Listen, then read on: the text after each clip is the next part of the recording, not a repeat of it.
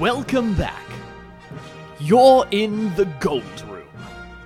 Presented by Will Strickland and Parker Stone.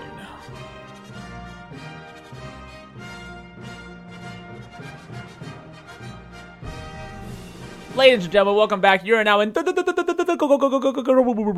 You're in the Gold Room. Uh, I'm at, uh, Will Appstate Coneboy. I'm Parker, the App State Cone Enforcer. I'm holding a microphone this time, and I'll explain in just a moment. Because of that, Parker, would you mind opening my Fresca and cracking it open on the, the mic here? I'll, I'll put it. Oh, let's put it in between both mics. Really fuck you Get, get guys it both? up. Okay. Oh baby, you're not in a IMAX 4DX showing of Transformers. Oh no, You're in the gold room. Uh, the- Okay. The, reason we have a different mic setup this time around, you may have heard him snickering in the background. He's known to be a known snickerer. we have our, our good friend, recently self doxed, gentlemen and ladies, ladies and gentlemen, everything else, recently self doxed, unmasked. We have Dusty Korns himself. Go ahead and introduce yourself. Dusty Korns, everyone. How's it going? Again, I can't Glad- clap. Glad to be here. Thank you for being here. I want the people to know at home that the gold room's walls are white. Dude, now people are gonna What? people are gonna be able to locate us What? now. Why would you say that? Why would you say that? You don't. Oh! I don't know anybody else has white walls. I'm here to tell the truth. See, now everyone knows that there's a balcony No, what?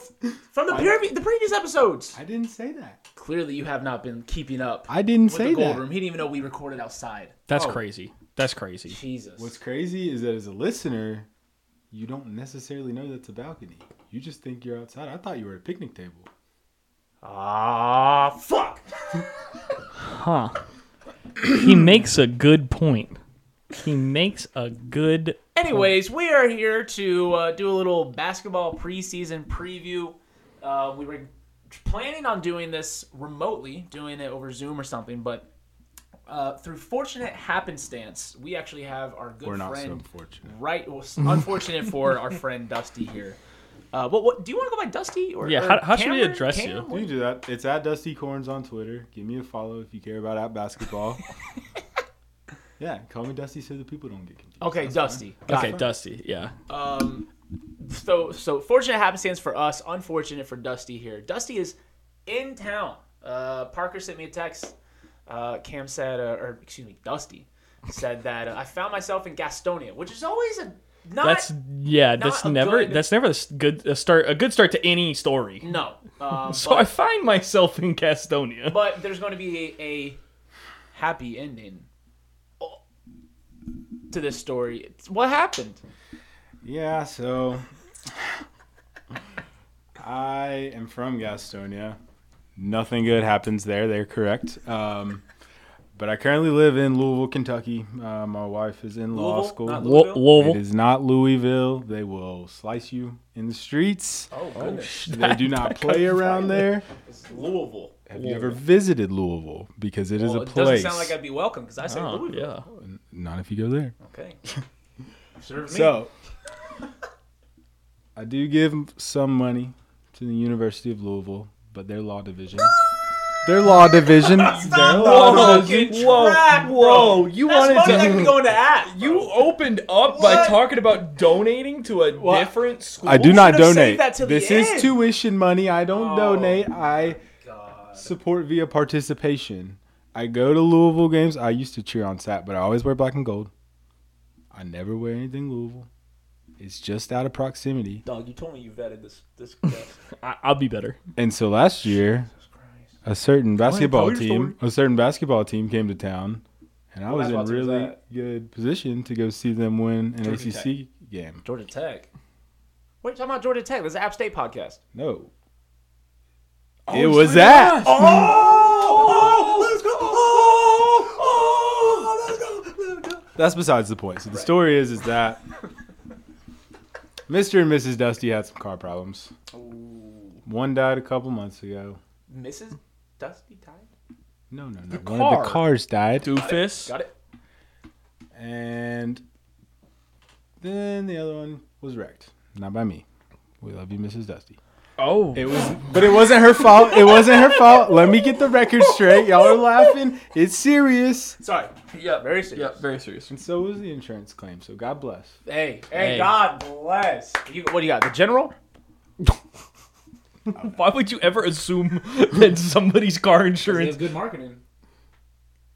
Sh- I do like basketball, and Shaq's on the commercials, or Hey. used to be. I don't know. Yeah. Maybe they just. He's got some type of Yeah, uh, but like FTX crypto. scam going on. CP3 and every other dude that plays on his teams gets gets Yeah. the State Farm commercials. So how did that lead to you being in Gas House? Gas House is home. Mm. So I had a, I had the opportunity to buy a car from a friend of a friend. It was a seemingly good deal. What kind of car? It was a 2000 Jeep Grand Cherokee, but it only had 143,000 miles. It was a gentleman that had taken it to the same body shop for the entire life of the vehicle.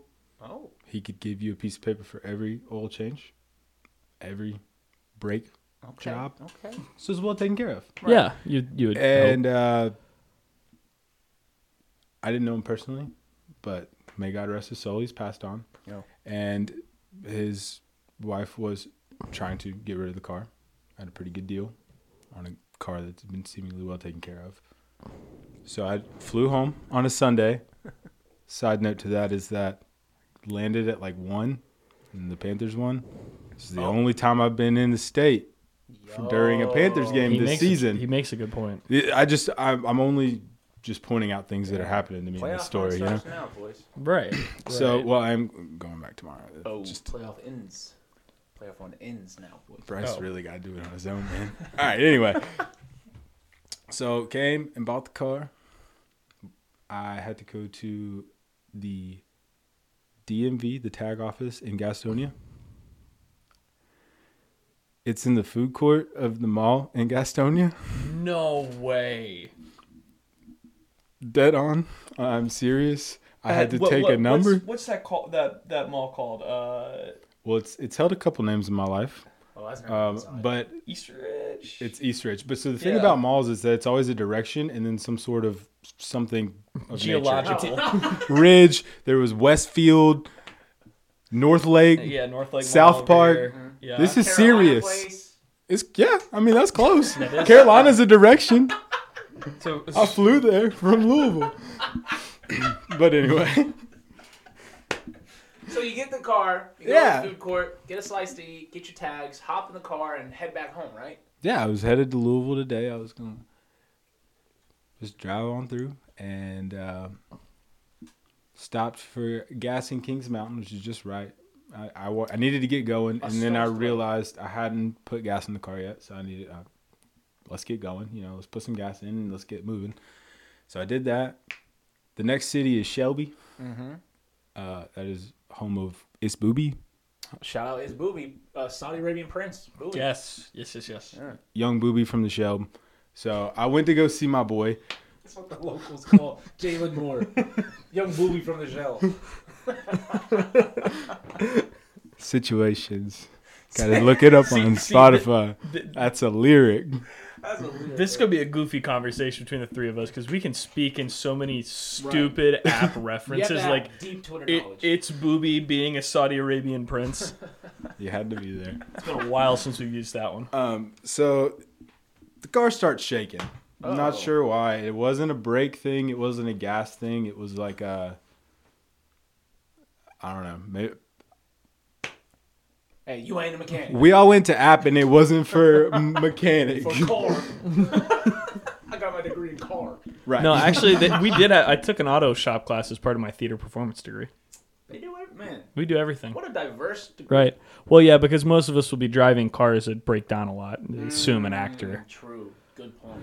How many App State Classifieds posts have y'all seen for which body shop in town to use? Th- that's a good point. Yeah, body That shop, market, muffler yeah. shop, or Yeah. just like a general like don't go to Mr. Tire post. I feel like there's a lot of those. So the car just just kind Kaput? of shits out and Well, so no, it really doesn't. It's just shaking. Like, it, and it happened mostly when I was going. Like, Shelby is when you start to get like the first little piece of the foothills for like the southern part. When Sure. you head towards Asheville, rather than Boone, you get them for like the first little. Besides Crowder's, right. it happens in Shelby. And so when I, I didn't matter if I was ex- like going up the hill, down the hill, it just starts shaking, and I can't tell if it's the wheels or if it's the engine. I don't know. Just turn that music up loud, baby. Well, we're rocking. It's a 2000. I told you we're rocking with a CD player and a cassette tape, yes, sir. Yes. and I don't have either in the car yet because it's Oh. brand new. just So I was actually rocking with the Bluetooth speaker. It was nice. I was Oh, it was making it work. All right. Yeah, you live But uh, I realized that if it's having problems on these hills, I have to drive through the mountains of North Carolina and Tennessee to get to some flat part to get two mountains in Kentucky. And that's a seven hour trek. Yeah, of shaking. And it was already 1 p.m. yeah.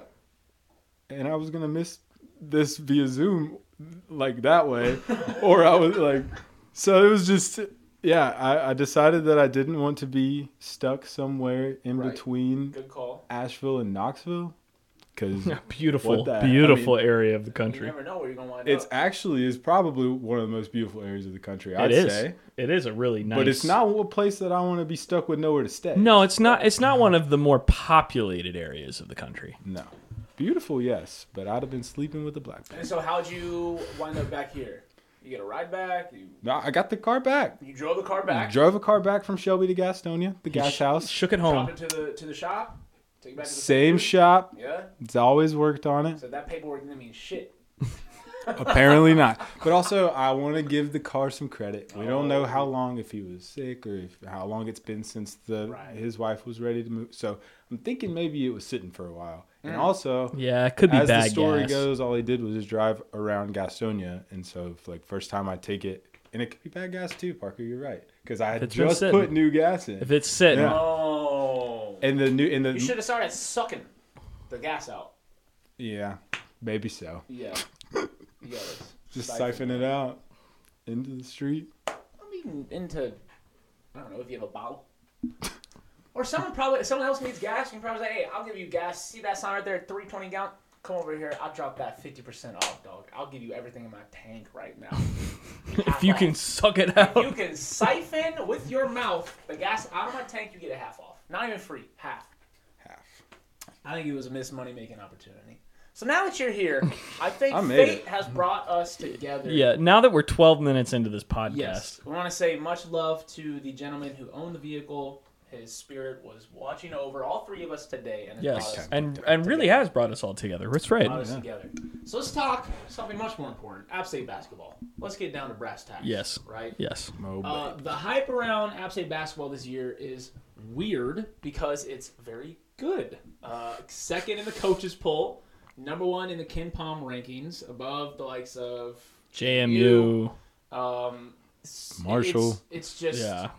It's really I don't know how to react because I've never had this Uh, experience. Uh, talking talking about it, like we last week we did a whole segment talking about how the Sun Belt hasn't gotten any better in football. Really, it's just like a, a missed reality. it's just a flip. Top went to It actually, the additions did make basketball much better. The JMU, Marshall, Southern Miss, ODU additions definitely increased the, the conference's basketball, uh, Right.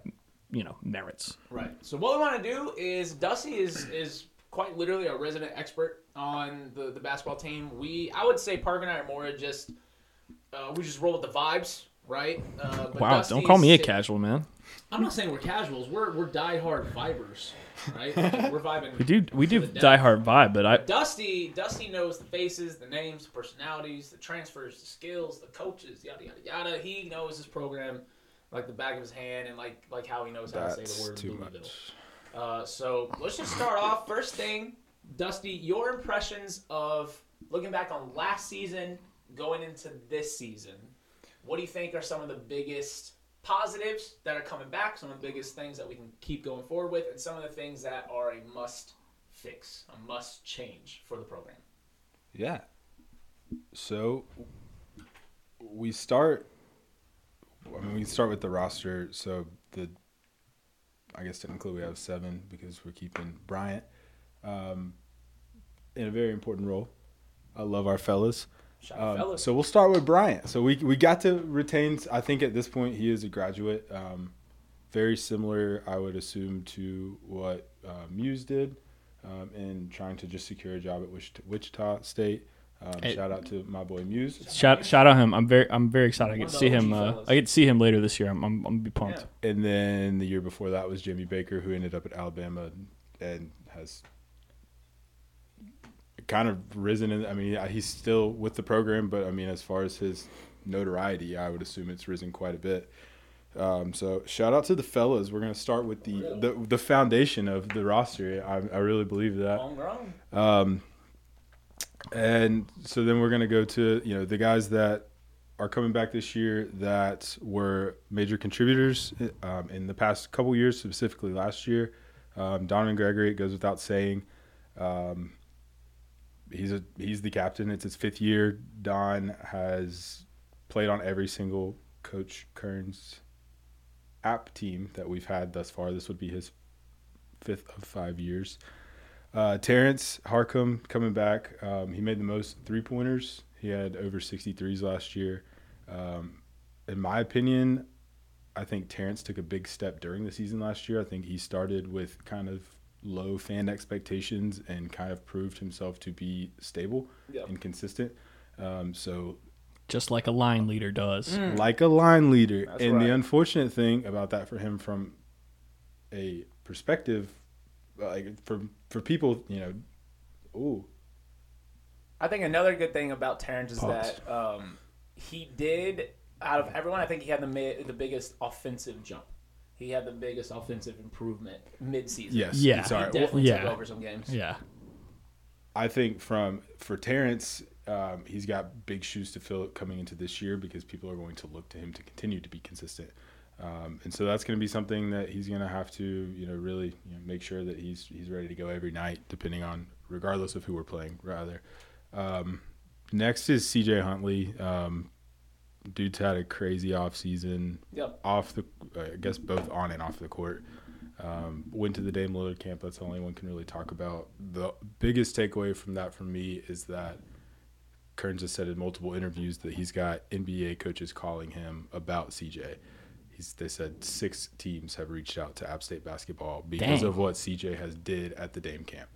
So God damn. It's about time we had a Mountaineer in the league. CJ Huntley, CJ Huntley. He's got some of the intangibles that you need to, Yeah. to move on. He still needs, I would say, probably to put on a little weight, but he has consistently put on more weight from season to season. Definitely. Um, he was like, he was 0.333 percent from the three point line. Oh, That's the bat the at number. Three to the fourth. Yo, Rest in missing peace. one. Missing one digit. One digit.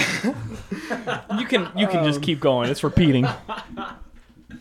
So yeah, I think CJ. I mean, he at this point, we're blessed to have depth and that those you know, lengthy positions. So we don't need CJ to be the guy every night or even every time down the court. He can go out and shoot his threes and do his thing. Um, so that actually leads me to my boy Mantis.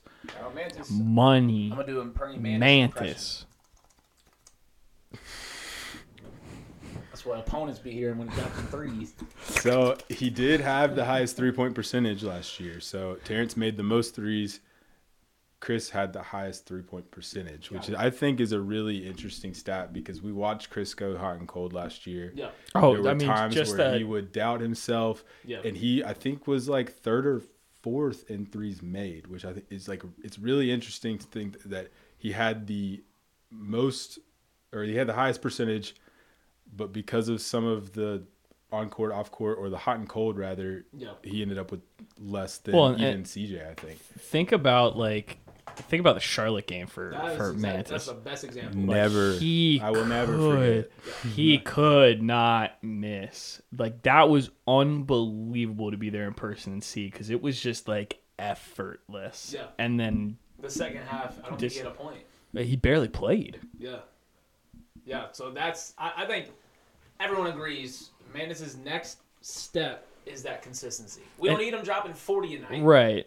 You know, but His roommate's the line leader, and the boys got the shot. Right. The boys, get no, that's not what I'm saying. I said You're gonna have some what I'm chemistry. saying. You're gonna have some chemistry there. yeah. Chris has a stroke when shooting the basketball, Yeah. and if he can, exactly what y'all said, if he can just stay consistent and feed off of your other guards, um, I, I think he'll be electric and just like a real weapon. Like Yeah. Oh, and that's you know him coming out of Indiana and being the the scorer he was in high school. You know, it's just been there's been a couple times where it's been getting the weight on. You know, defensively, especially his freshman year, he he sometimes would get a little lost in kind of the rotation, whatever. And, and towards the end of last season, you know, it, the scoring it wasn't always consistently there, but there the end of the Chris Mantis can't be on the court for certain stretches. I think it, it has has run its course. It's done. He's a guy that will start and play very very consistent minutes for the, for the Mountaineers. Yeah, that's what I. Uh, that's that's what I'm hoping. I think that's that's that next step we're talking about getting consistent minutes, staying in in clutch moments because his defense is a little bit of a of a, a weak spot. So Well, think that's improved. and as and that's kind of you know defensively it's a little bit of a tweener where you know he doesn't have the he did not in past years have the size to be able to guard forwards Yeah. real physically but he was a little too big a little not quick enough to guard you know small guys you know let's this year take a step yeah, yeah, I agree. So who else we got after Mantis? Who who's uh who else is a, an all star coming back? block god Justin Abson, the block God, yo BG. seventy blocks last season. that's crazy that 70 That He- is not he something had- they teach them. he, had came in with more that skill. blocks than our highest three point shooter had three point baskets made and blocks are like pretty rare. Not for him. Take- good I, not for him. point. They're incredibly common. Yeah, Justin, I hadn't seen a since you know Jim Fox 2015 ish. I hadn't seen a freshman make a statement like Justin Abson had made all year, Right. all year. Right. He didn't have that one game where it's like, oh damn, Justin Abson's gonna be good next year. Even in, in all season. in college basketball as a whole, it's so rare to see freshmen come in and their things defense. Yeah, You see it a lot where you got you got guys that you know can come in as freshmen. They're really good facilitators or they're really really good scorers. But to have a guy come in and to be able to physically dominate opponents on the glass, like unbelievably special to see. yeah. So what, what are your highlights about uh about the big AB Justin Abson? What he did on defense last year is hard to argue with. According to what I saw, he also led the team in rebounds.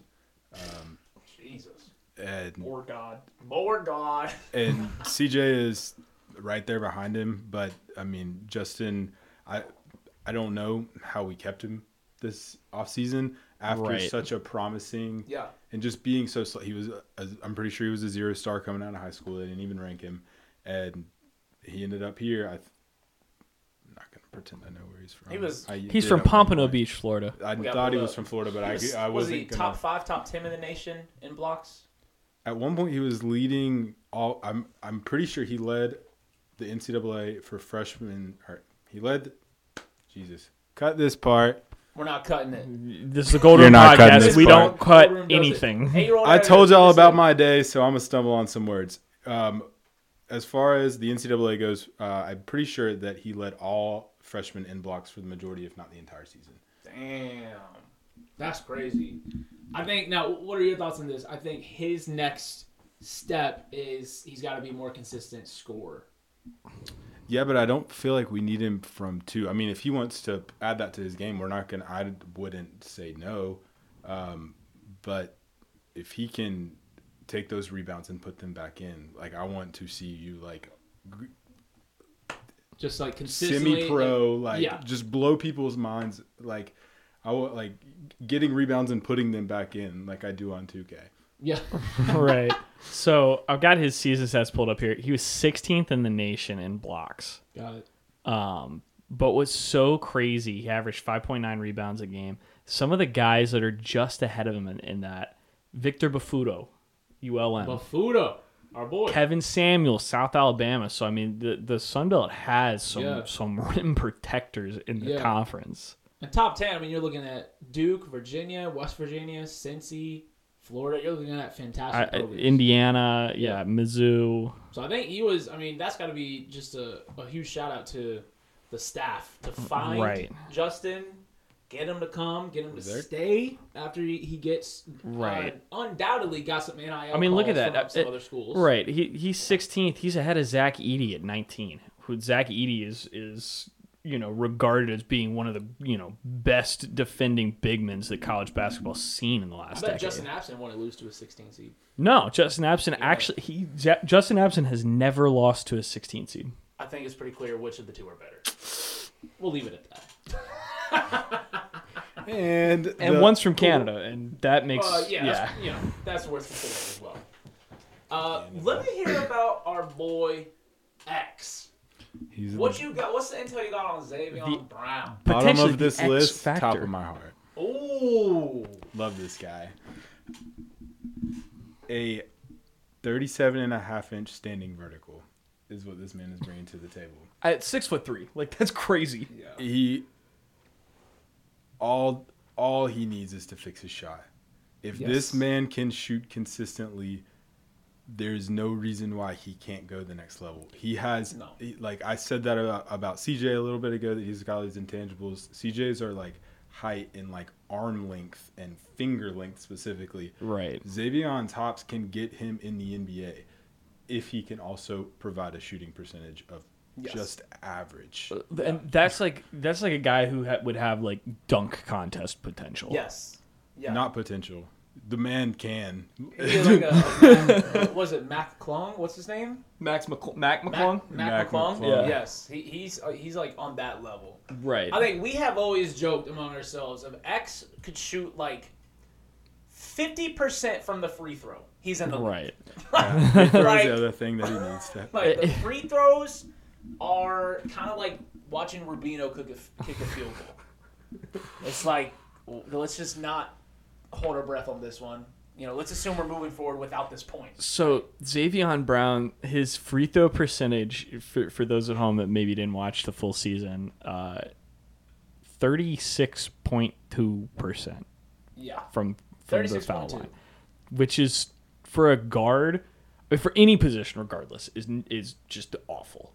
yeah. But for a guard, is really not good. But He's a presence, though, and that's the it- thing. that's what I'm saying. Like, and it's in- defensively too. he- Yes, that is yes. specifically defensively, and just like being able to jump in front of balls that are getting passed through Mm-hmm. lanes, and Yeah. like steal rebounds from dudes that are significantly taller than you. Like, Right. he is, like he really does put the ball in the right spot. But yeah, Yeah. all I want to see is those numbers go up, and I want to see him go up for him. Like, I, I know he doesn't like shooting that low on the free throw line. Yeah. Like, no.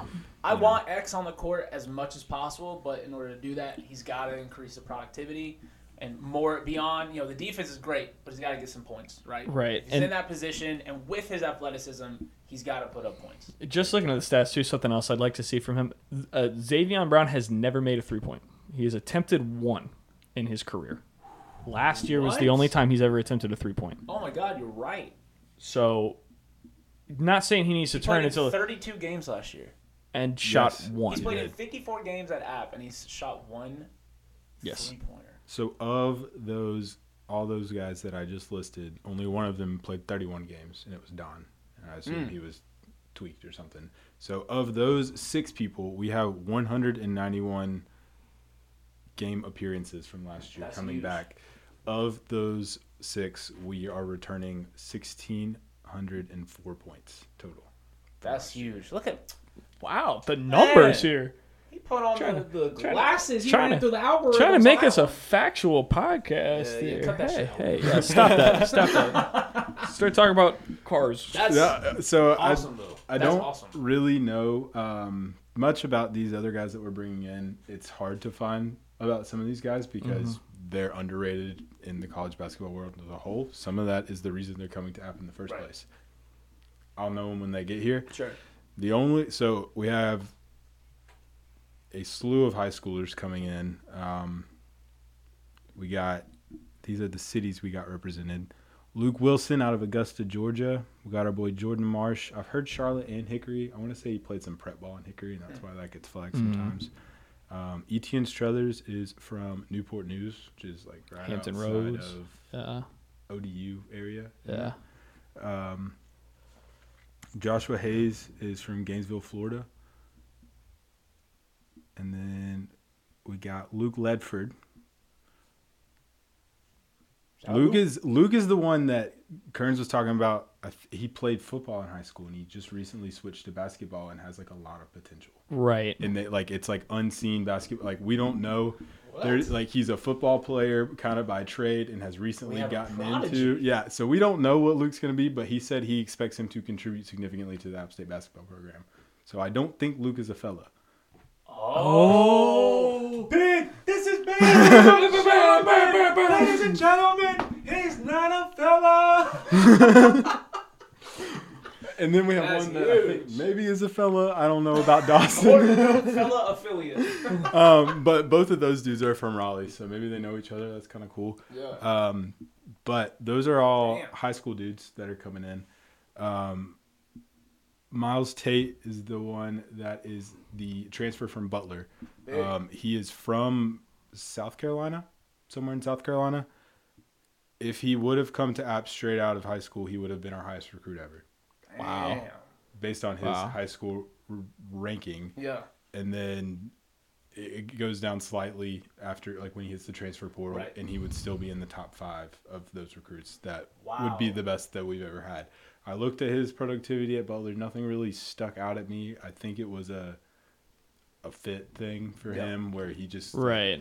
he needed somewhere to be that was kind of closer to home he could kind of take more of the lead on some of the stuff so based on what I can tell Myles is going to be a contributor like from day Hell one yeah. Well, I mean, Awesome. in, in you know, being on a staff like that at Butler with Thad Matta, like this guy's had some experience playing Big East basketball, playing some big schools. You know, that's gonna be non-conference Huge to have another- even just like and we don't play big east schools ever we don't even no. get I big mean, east transfers you- so the you fact know- that we're you- like he's coming in we know we're going to oregon state on a tuesday night and we know we're hosting auburn and he's played countless power fives power, power sixes in basketball like including the conference he's from like Yeah. that's his, his conference tournament was in Madison Square Garden. That- yeah. I mean, that's that's all you got to say. You know, he knows what it's like to be on those big stages and big Right. moments, and it's gonna be b- nice having another Yeah. guy who's a senior like Don in that locker room that can kind of be that player Right. coach. And no disrespect to my boys we brought in the past specifically guards historically they've come from lower level schools and i like Yeah, forever will love Michael Modesty. Tyree Oh, yeah. was awesome. I, Uh, I for really for enjoyed- years, for years, this staff has brought in guards from you know smaller places Yeah, and had it- great success. I love that as a like plan for us. You know, it, especially short term fixes that we need. Right. But like the ability to bring in someone that's got, from what I can tell, I think at least a couple years left, and be able to you know get him closer to his family, let them come up to games, and bring in all of this just college basketball experience that we just simply do not have. Like, Yeah. so that's encouraging. Um, the only other player I have not mentioned is Travion Spillers. Um, he led all of JUCO in blocks last season, according to Kerns. What? We're gonna have a block party out here. What? Slam. Da, da, da, da, da, da. That's what? Dude, him and Justin gonna be fighting. See, down there, see, man. and now, now before this episode, we were like, oh, we're a little confused as to why the Sun Belt's ranking us. You know, Right. now I'm sitting here like, let's go, Yeah. Well, let's go. Let's touch on that, and this can be you know part of kind of your uh, your intel on on Spillers. But what is your take on the hype around App this year? Why are we second in the coaches poll behind JMU? Why are we number one in the KenPom ranking? Why are we getting buzz that we've probably uh, maybe we got in the SoCon days, maybe like decades ago, but mm, certainly not in recent memory. yeah, I mean, yeah. So, from my perspective, I mean, I, th- I think it, and it's gonna sound like his coach speak, but like Kern since day one has been, you know, very much about like the good days add up. He said all these little things about you know like wanting to be scrappy. They want to make them hate playing App State. All these things they are like, like he is a program builder. He did it at Presbyterian. He's done it here, and we are finally getting to see like these are his guys. These are all dudes that he recruited either the first time, like uh, he said about Myles Tate, that he gave Myles his first D1 offer, and it was to Presbyterian. Wow. So And he's so- been keeping tabs on this guy. right. when he saw that name fly back, it was Yeah. familiar. It was like a, you know, how you how's it been? How's you know how's life? Wow. You know- so that connection probably helped Pay off years later on, yeah. And so he's like, they've always gone for players that the previous coaching staffs would never have touched from a recruiting perspective. And maybe that doesn't help you now. Maybe that, like, maybe you don't see the fruits of those labors for another five years.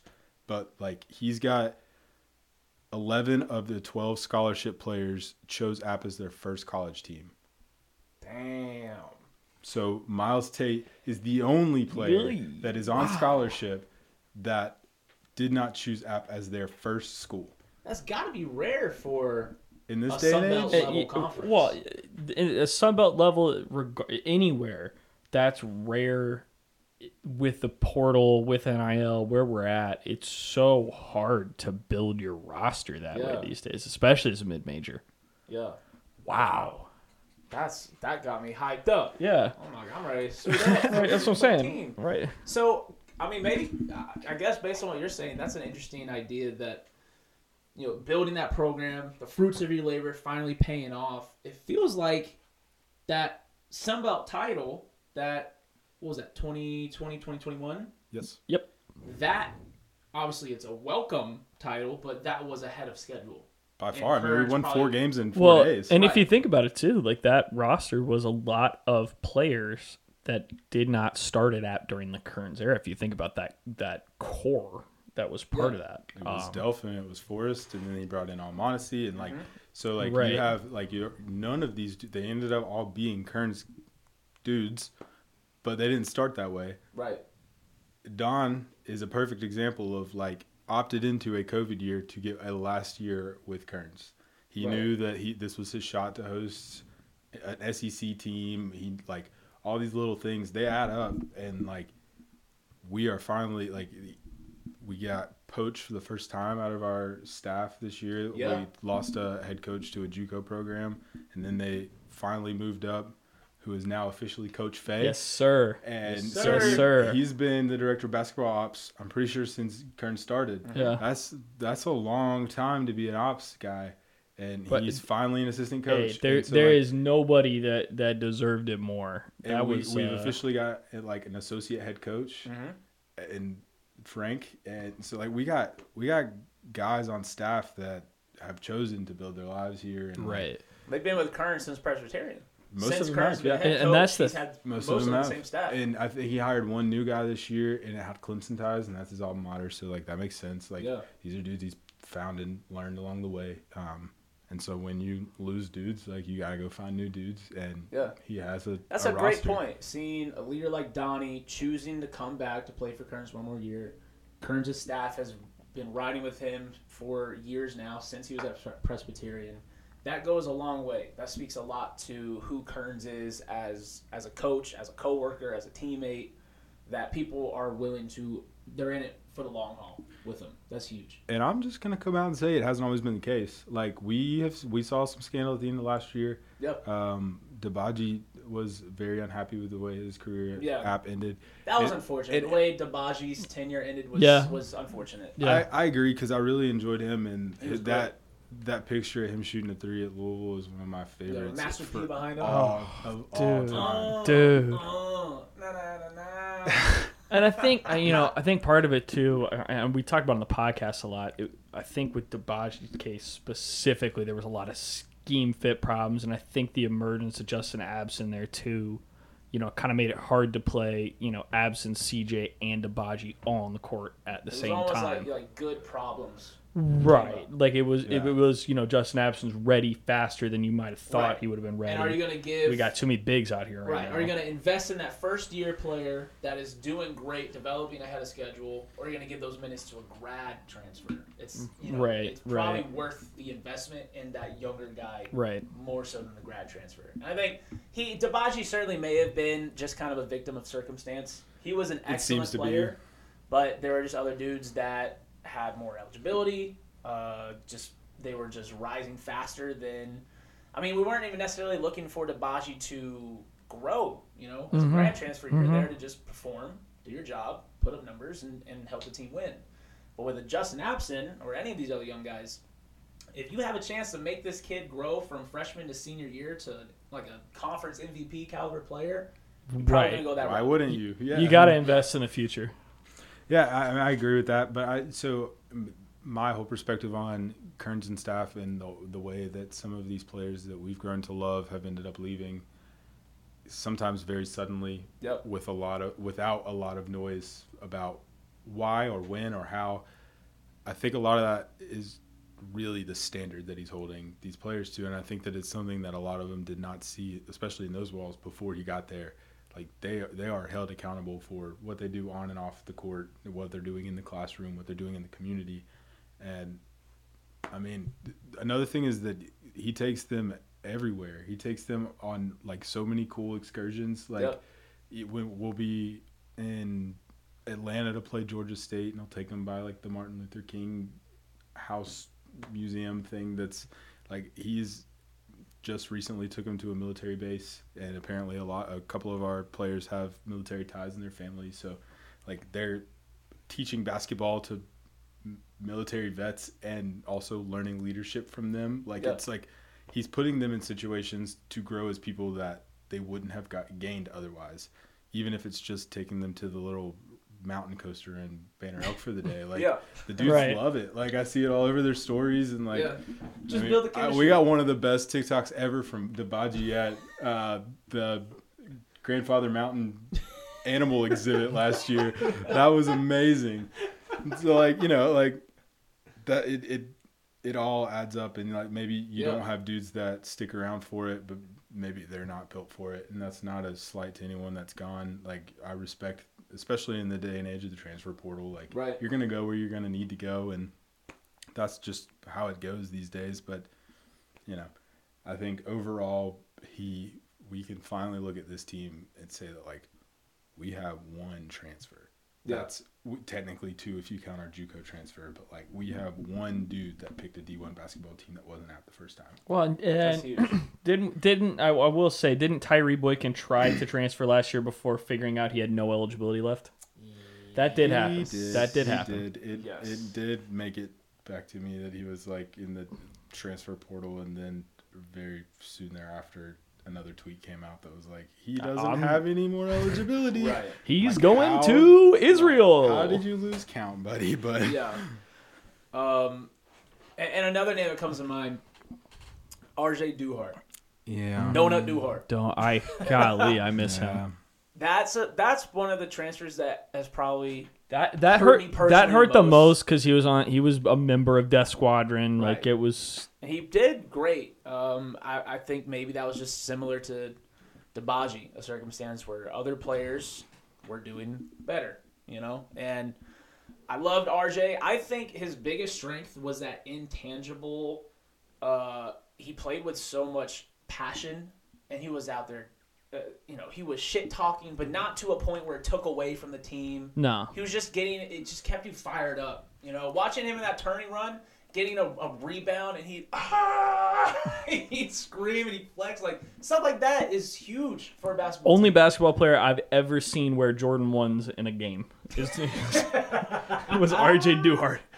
Showed up wearing Jordan ones for games after the after the championship year. I was like, "What is going on?" He looks cool, but I've never seen anyone do this.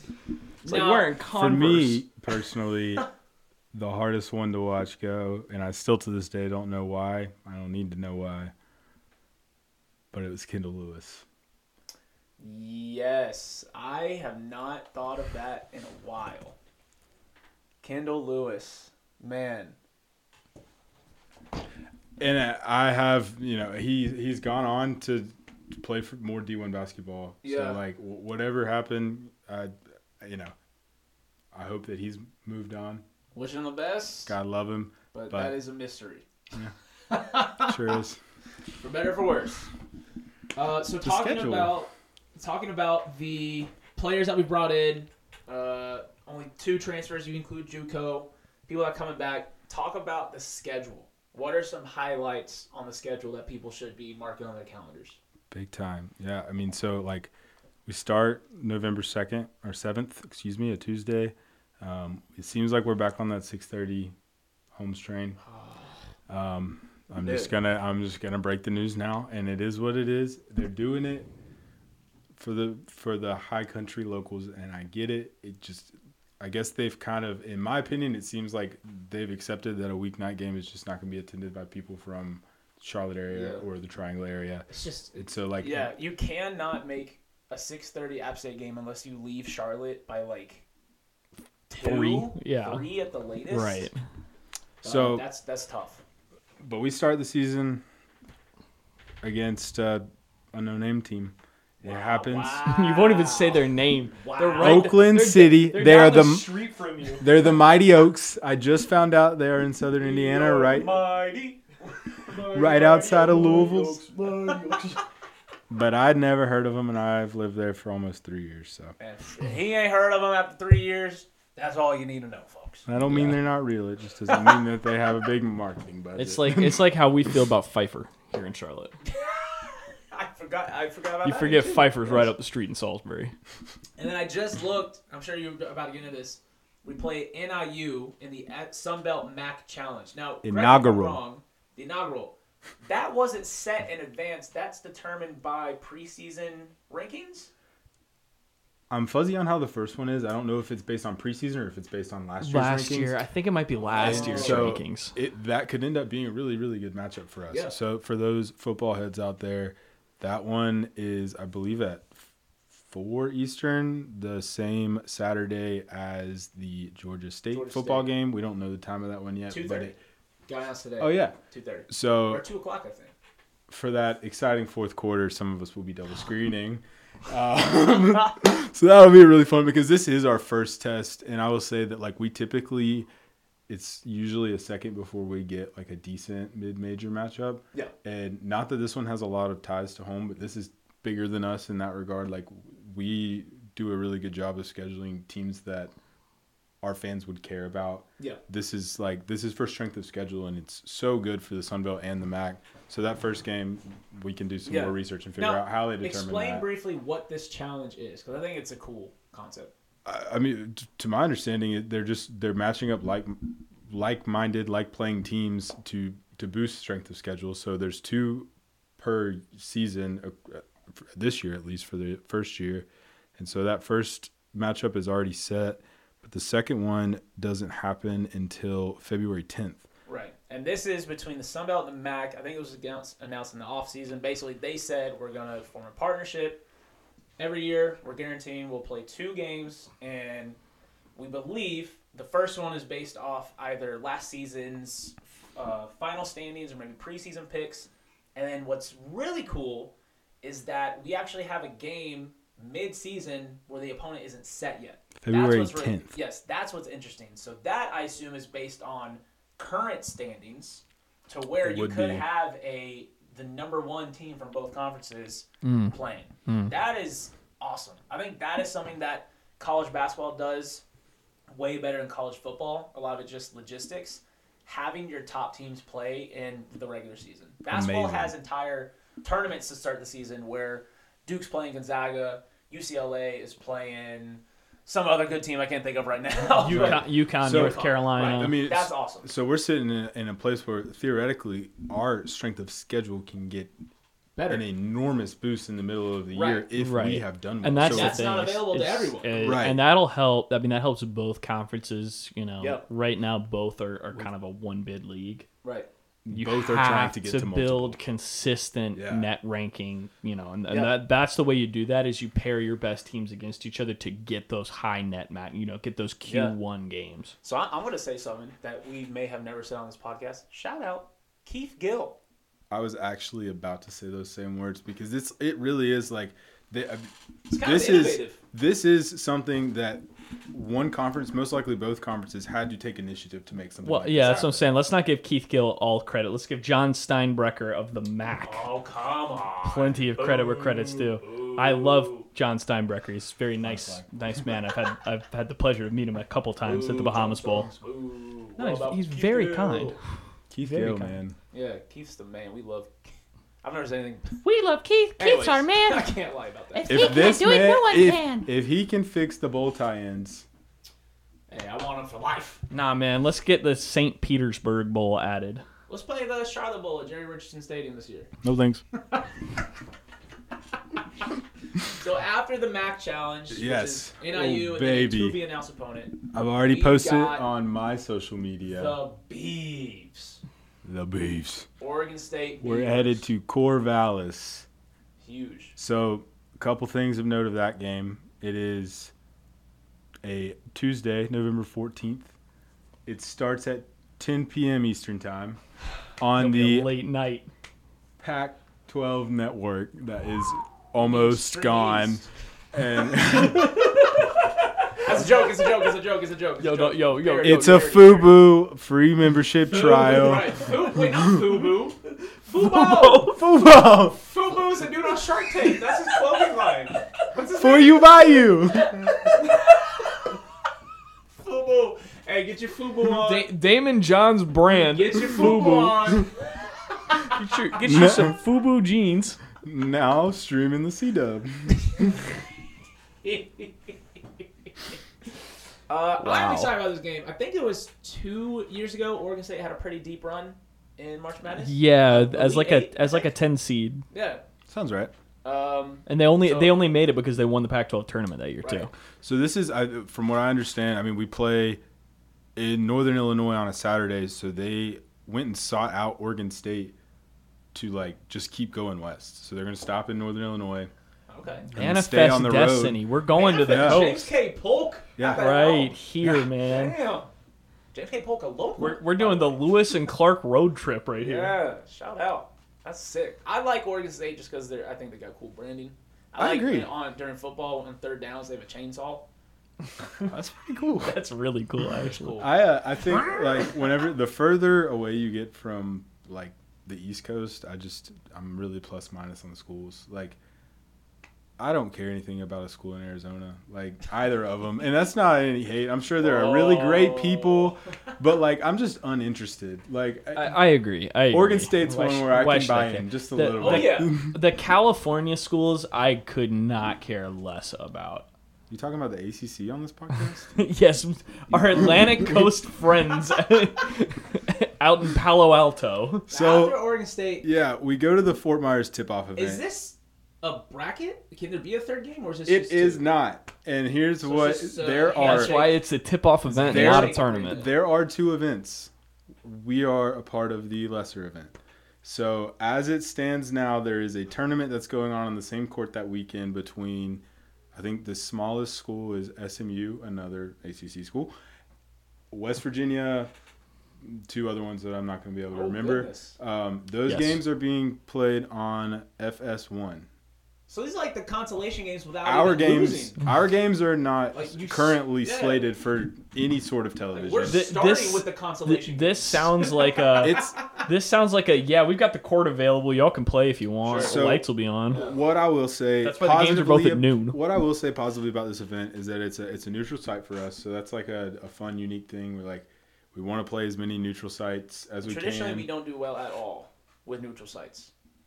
The the uh, game that's been lost to history versus Vermont that we lost on a buzzer beater that Oh. no one ever saw a couple years ago. I heard it that comes to mind. Right. Yeah, we I listened to the radio It broadcast, which sounded pretty darn bad. But I was actually driving through the mountains that day too, and uh, Dang, it was like stop. a, hey, bro, that's the only way to get from home to home. I feel like we played in two tournaments, right? we hosted one last year. Don't even talk about that. Man, It's the exact same concept. Don't, don't All the teams about that. are going to play each Round other. robin. There's three of us. It's only UNCW, Murray State, and App, which I think are, if we had to pick random mid majors to go play, I think they're bad. No. fantastic. They UNCW are- had a really good year last year. and Murray State is only good because of an App alumni. oh, Yeah, the oh. the fighting Matt McMahons. Oh. I mean, he ain't there no more. And but- then Nah, he killing it yeah, over I mean just just the thought that we maybe some point could have had Ja Morant. It kind of hurts my heart. Could have had. But also, we I did mean, have Devonte' Graham. We did, finest, we yeah. did, yeah. we did. Remember I- Jim? Remember Coach Fox's quote saying that uh, it's better for both of us to Mhm. to let him Better go. for both of That us. definitely ended up better for everybody involved. definitely everyone. Hey, I got an older version of 2K where he still plays for the Hornets. Yo. And the man's a bucket. Let's go. so after the Fort Myers tip off, round robin consolation games. We get into some pretty serious. Yeah. We get into some pretty serious. I mean, like mid-major very games. serious which Austin Peay. Quite the home Austin here. P is not going to be anything crazy, but I will say that ETSU has continued to be Yes. a really fun game. That has been a very I competitive playing match, uh, matchup ever since the the first one I can remember was uh, was it Pat, Patrick Good Patrick Good. who tra- who played for us as a freshman, then transferred to ETSU, then showed up and beat us on our court last the year after. Yeah. I was probably what eighteen. Yeah, but we took it to them last year We did, and Um, ended up in the top 10. and it's gonna be Greek night, which is I know just a huge, thing um, at App. App State. Huge. Big time. Anyway, but so, let me get- uh, uh, honestly, a, a fun thing to note about ETSU for people that wouldn't know is that Kearns is from Kingsport, Tennessee. Yeah. Which is like right outside of ETSU in Johnson City. So his dad still lives in Kingsport. I think that's part of the reason that he's so comfortable here is he's got really good access to his family for his Yeah. kids and that kind of stuff. But also like he grew up, I, from my understanding, watching Tennessee and ETSU basketball. So Yep. like for this, this is like his hometown team. This Yeah. is like he loves to go to Johnson City and he loves to host them. And so I think as long as they'll have us back and forth, I think we are going to continue this. It's an hour down the road for people from Boone that want to go. It's an hour down the road for them to come and fill our stands. Like it's as good as an out of state non conference game can get, Yeah. in my opinion. But that's uh, November 29th on a Wednesday at 6:30. Um, and then that uh, following Sunday is the big one. Coastal. You know it would be Troy if it were a Sunbelt team. Central Penn.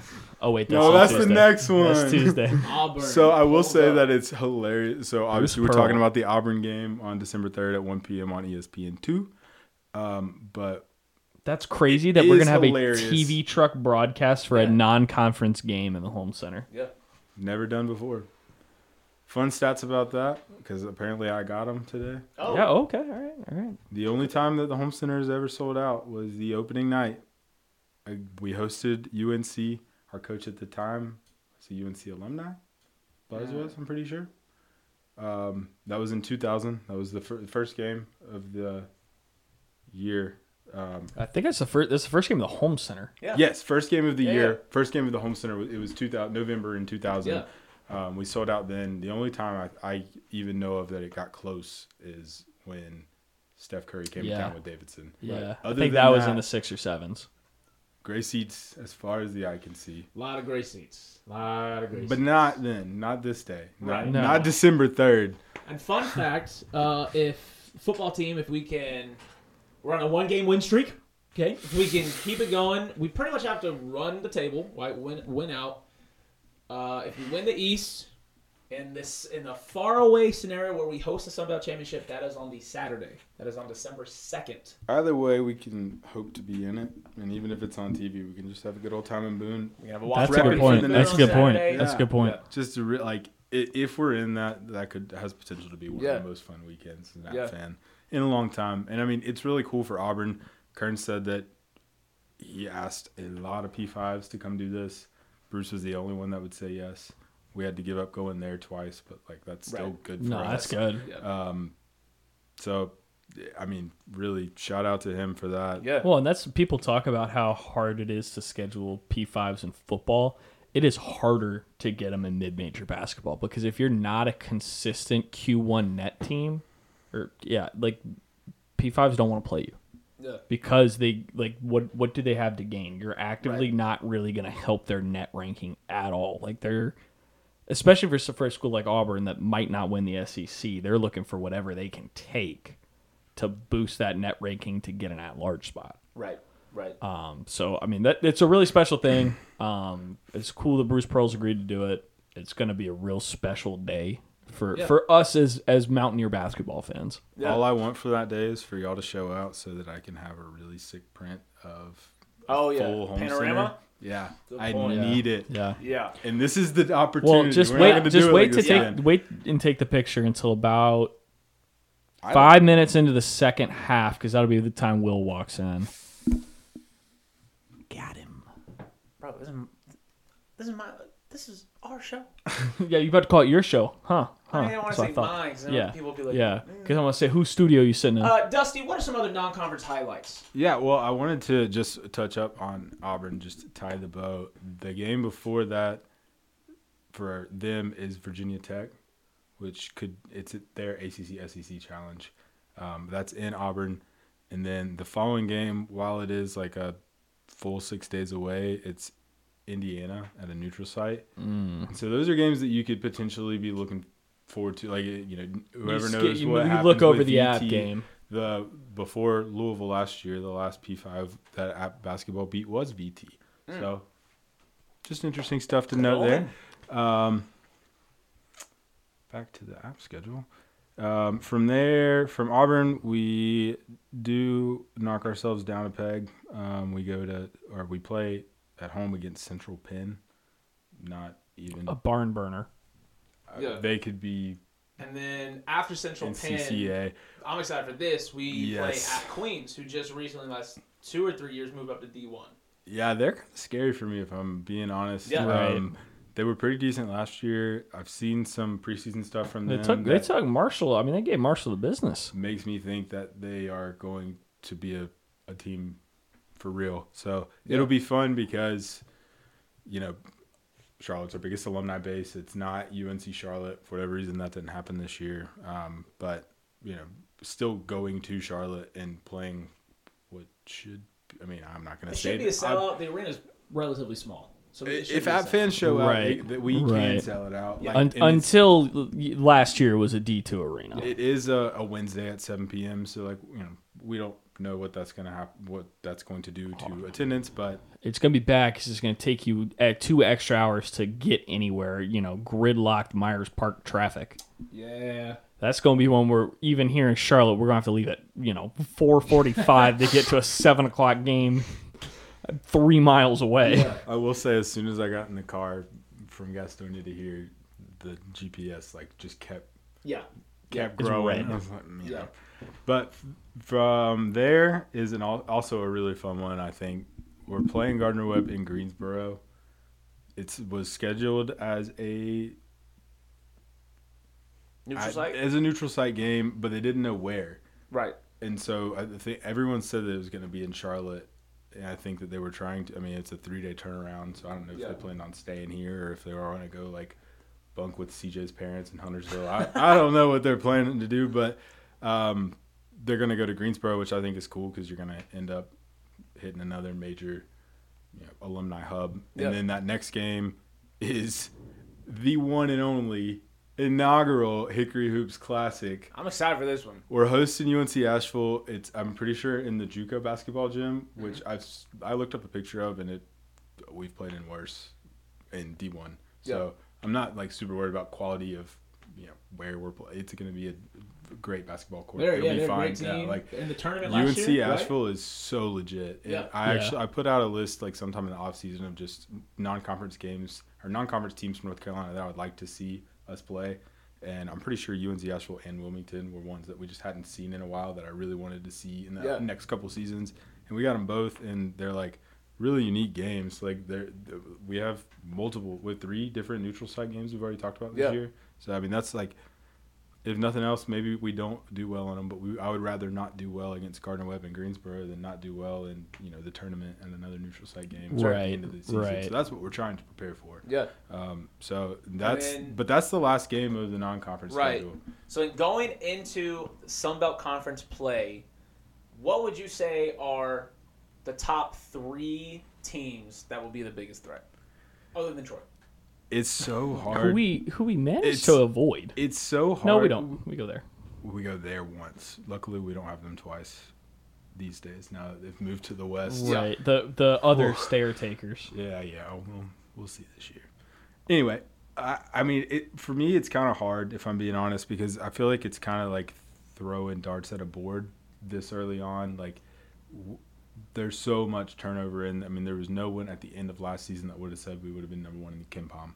So like, how am I to know what's going on Sure. at ULM? Yep. You know, like it's just like there's Right. it's really it's it's really hard to tell until you get to catch some of these non-conference games see how they do against the mac opponents like by the time we get to december 30th against ulm we should have a good idea of what the sun belt kind of looks like based on their non-conference schedules if i had to throw the darts i would definitely say jmu um, i i don't i've seen some hate towards marshall i think maybe they lost an exhibition to someone they shouldn't have Oh, they, Yeah. they lost to like a D two team. yeah, there's been a couple. Yeah. just Southern Yeah. lost uh, their they lost an exhibition to a D two school as well. Oh, They Southern did. definitely did. No, To they Augusta. definitely did. Yeah, Augusta. God bless. Marshall, Augusta. Marshall, we need to double check. Southern definitely lost uh, an exhibition. Yes. Marshall may. Have. I love this season where we talk about secret scrimmages where nobody Yes. knows, and it's like I've leaked Did that you the see school the loses. um, the Tennessee Michigan State graphic they put out Yes, after it the game? was that like, said doesn't doesn't, count. count, or you know, that was yeah. beautiful. So you that know, was I, beautiful. I get it. Like I mean, you're it doesn't count. You're trying to get reps, um, but I I still I still feel like I would put Marshall at the top of this list. I they've since joining, they've seemed to really have a basketball culture. They do. Um, and so I, I don't know. I, I trust and believe in them slightly. Um, and I'm just looking at our schedule here. Coastal still has the same coach, right? The ostrich farmer. Oh, yeah, I big feel like there's a lot of wild cards, like And that's why like the I Troys. Yeah. yeah. I think I think Richie Riley burn the boats is always a wild card where they get hot Last late. chance you. Yes, Something They- like that. Those dudes will, will just start gelling late and go on runs. They Same with Georgia do. State. They always do. That February South Alabama run is something to be Which studied. is great that we play them in January. I am very happy we play South Alabama January fourth. Yeah, We but you do. can you can count your uh, count on South Alabama always streaking in, in February and going into the conference five seed minimum, Right. five and up. Right. Um, Troy, of course, since Kerns got here, they just have his number. We just cannot consistently beat Troy. I think we beat them. We beat them a handful of times the last few years. But Yeah, I would mean, say what was it? The 2020 2021 When season. they had like three conference wins and two of them were us. y- yeah, Like, like stuff like that. That would hurt. Troy just I, I would say that we're down in the series since Kerns joined, but Yeah. he has definitely gotten multiple wins on them. So you yeah yeah. It, Coastal is always going to be tough. That's uh, that's probably like uh, uh, our truest like pure basketball rivalry. rival. Yeah. Southerners rival just because they're in, in everything a rival. Georgia State's rival just because they're really good historically. But Coastal is like beef. It's like you know it, it's personal. Like I tend to our- I mean, that's one of like the playing that's one of my favorite basketball games I've ever watched was during that Sun Belt tournament run in Oh, 21. yes. That that game with Coastal was amazing. yeah It was, and then we even get like that iconic block that we had against Coastal. Yep. I, Yes. think, I guess that was two. years- I want to say it was was it Forrest in that picture? I don't know. don't remember. I would have to go back and look. We'll bring it back out around the Coastal game. I'm Yes. sure it'll it'll Yeah, be yeah. rotating Yeah. through We'll Twitter. spread but- Yeah. Yeah. um, but you know, like th- there there have been some crazy moments specifically against Coastal and Southern, like, yeah and those are going to continue. Like I, I, there's a big difference in playing close games in basketball and playing them Oh, in yeah. football. Like right. I expect to be in some barn burners this year. Like Yeah. I really do. Like any of the five players can go off on any night. Like it's just how the sport's wired. Yeah. So you know, I expect to to really. I don't know. I What expect would- to show out in the Sun Belt Yeah. this year. I really Right, do. right. I just I think we're going to end up on the top of some of these games. I just I, I know for a fact that especially if we're coming out this hot in the beginning, they're not taking us lightly. Right. No. What would we? How about to to wrap it up? Let's all kind of go around and pick who we expect to be the team MVP. If we had to place our bets on who's going to end the year MVP, who do we think it's going to be? Parker. Who, what's what's the name that comes to mind for you? Uh, team MVP. I think you gotta say this early on, especially if he takes a step on the offensive end. Like any step, it would be Justin Abson. My dark horse is Chris Mantis. The dark horse, if if Money Mantis puts the package together, Yeah. he's got I think the poten- the most potential out of everybody to turn into like a conference player of the year. He's Yeah. the guy that that has kind of all of that together. So um, realistically, Abson um, Dark Horse Mantis, I like. Okay. We'll, we'll do realistic and dark horse. I like it I because I, think- had two as well. Okay. For me, realistic, you got to throw Donnie in there. Right. He truly is old Greg now that he's here for his ninth season. Right with third leg. So you got to have Donnie up there at the top of your list. Um, if e- even if he's not, you know, MVP necessarily, he's going to be Mr. Reliable. Yeah. Right? He's always Yeah. going to put up X amount of points, rebounds, lead the team on the court. Like he's that guy, right? He has been and he will be. A stat that I didn't say that I would like to say in this moment is You have that permission. he led the team in field goal percentage, free throws, steals, assists, minutes, but also fouls and turnovers. Carry on. Interesting. Wow, Interesting. that's uh, wow. Okay. that's a, that's loaded. So I would say you got to consider Donnie. He's got to be in the race. Justin Abson is.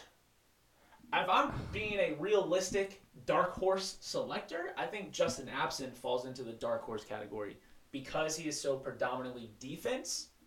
And I, from like a Sun Belt perspective, media perspective, a defensive guy is not going to be MVP. He has To a you- lot more game to add before he could make Right. that. You gotta I hear, put up I hear your point. I see. I see what you're saying. Right. So I think a dark my dark horse would be Justin Abson. Realistic, I'm looking at Donnie. I think Terrence, if he continues what he was doing towards the end of last season, if he just ramps that up even more, we're looking at an MVP candidate. Um, and then I don't know. Got to look at CJ. The the the opportunities he had in the offseason, going to Dame's camp. I think that's huge. Um, so if I had to pick one, Yeah, I I would was gonna say you're gonna name the entire starting lineup in this segment. I would say I'll go Donnie. I'll go Donnie. A boring pick, just because it's the obvious one, but So what was your I'm official dark horse? Justin. Okay. So I Don was all or first team all Sun Belt.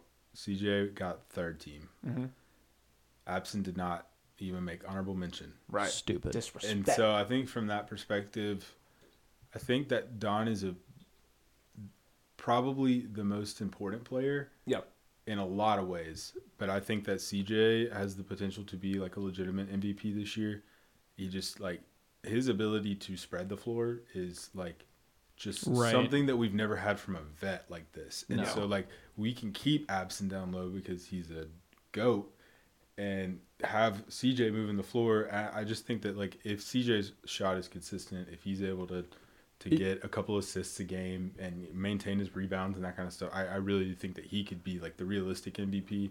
Um, as for a dark horse, I'm gonna go with our new guy, Myles Tate. Mm, Wow. the Butler transfer. I like it. I like it. I like that. Now that's a dark horse right there. That is the darkest of horses. Shoot, we're sitting here talking about dark horses being like people that we know are exceptionally good. Dusty's over here going, I ain't never seen this dude I'll, play. t- I'll take the Butler guy. I don't even know what he looks like. He's my No, dark horse MVP. I agree with that. C- CJ is such a unicorn, and it, it's so weird that we've got this team where we play we play a guy who's six eight lower. You know, we almost play him as a true center in Abson, Yeah. and then you've got you know this this seven footer that we play as like a stretch four. Right. Yeah. It's very weird. And that's why he's got NBA potential because Right. that's the mm-hmm. size of a stretch four in the NBA. Yeah. or even a, an undersized for in some capacity Right, sometimes. right. So like I, I just I really do think that if he can like I think he's heard the noise too. Sure. Like if if he can respond, like he's Well, and clear especially- especially MVP, and he just like he doesn't lead in a lot of statistical categories, but he's in the top four in almost all of them. And Right, that's where it's just right. like like he doesn't he's not doing one thing better than everyone. He's doing everything consistently, usually better than everyone else around. Yeah, him. right. So I yeah. That's CJ. huge. Well, especially I think he translates so well to the NBA where you've got so many bigger guards that are taller and lengthier. So, you know, he's not playing so many little guys, you know. Him next to a LaMelo ball isn't that, you know, Right, that right. size mismatch if they got switched onto each other. Yeah. So, Dusty, in closing, do you have any comments, things we should be looking out for, things to expect, um, just any general thoughts you want to share about the program and about the exciting season that's coming up? Yeah, I mean, um, Tantalizing On time. ESPN Plus. ESPN Well, we're back here at a basketball game at Appalachian State. Oh, that dude. We didn't even touch about our our, Man. our plus broadcast. What, what, are, what, are, what are some things that fans should be keeping an eye on? Yeah, I mean, look for explosions. Like, I mean, they're they're gonna. I mean, they're like like I like around the around the rim this year. I think that we are going to be explosive. Um, Yeah. Yeah. The ability to like just use your bare hands to put the ball on the rim is like we are going to dunk on people. My, like, my favorite play in the App State book is called Punch, and that's what it is. It's just somebody dunk. dunk like just and I like if our three percentage can pick up, there will be games where it's just flying. Like Yeah. Right. we are throwing it from everywhere. So like it will be the most ex- according to what I'm seeing, Uh-oh. it will be the most exciting App State basketball team that this school has seen in a long, long time. Yeah, since 2015, 2016 at least. What happened that year? What was that so exciting? Uh, Griffin Kinney threw a Oh. ball against the side of the backboard and it hit him in the face twice. I've never seen another team do that. Same player on one team. You know exactly what I'm talking about. He tried to do like a sky hook, and both times it hit the corner of the backboard. like know- not not like the corner of the front of the backboard, like the actual where the 90 degree angle is, and just oh, You take that scenario and the free throw from Western from all The those worst years free back. throw ever. yes, and you start to understand the battle that Kerns put himself in when he Right. took this job Yes. and where we are now. And like, unbelievable. Yeah. I just like to, Dude's got a ring. And we're right? just we're competitive. Like Yeah. we're we I just want to be at least a little relevant, it's just in our conference at least. Yeah. Like, Right, That's all. Like, I right. just don't want to know that my Saturdays are going to be spent watching bad sports. I'm so thankful that it's not, man. Yeah. Uh, well, Dusty, thank you for coming on, even though you probably would prefer to be home right now, uh, considering everything. But we appreciate you yeah. using this uh, This time to, to take a trek over to. Gold Room Studios. come through. Hope you enjoyed your stay at Gold Room Studios. I did. Um, appreciate you docking us. Uh, me- me adding to that docs as well. Yes. Appreciate that assist. Yeah. I mean, all I did Uh, was strike the match. You poured the gas, man. Uh, so everyone follow Dusty Korns. Go ahead and spell that out for everyone. Last name is K O R N S. How do you spell First Dusty? name's. I yeah. mean, w- I mean, what? I, I maintain a level of followers that I'd like to have. D U S T Y K O R N S. That's how you find him. Since I just- you want to gatekeep your own account. I'm not gatekeeping my account. I just He just doesn't want the weirdos that listen to our podcast. the issue. he doesn't want Goldheads finding his account. He don't want to do nothing with gold Goldheads. Right. Unbelievable. Everyone knows how to spell Dusty. I misspelled Korns on purpose. So like, Thank you for coming through. Appreciate your insight into the program. Uh, make sure to hit him with a follow. Uh, if you have any basketball questions, send it to him. He'll get back to you within three hours. Uh, with- with no, I will not. Yes. yes. Yeah. I, I will try and hit you. If you have an actual question, I don't know everything, but I, I'm, I'll try to help you. And he'll know it in, within three hours. How about that? That's I'll do- service with the I'll smile. do right. a little if. I need to. Right. and he'll always end a message with a smiley face, no Yes. matter what. Yes, maybe a winky face, depending on the question. Right. Tongue out emoji. Appreciate everyone listening. Uh, Saturday, Marshall football. We'll uh, finally detail soon. We'll do a McAdoo's meetup. On the Uh, net. I I'm gonna try to find uh, someone in the in the kitchen who knows how to make a Mr. McDo burger, and uh, I'll eat it live. And, and I will eat a McAdoo's wing for the first time. Yeah, apparently they're good. God bless Mr. McDo. Yeah, shout out Mr. Mr. McAdoo himself. McAdoo. That was his name. McAdoo. And have a Macadoodle day. That's right. Appreciate you listening, folks. Ripping a rip.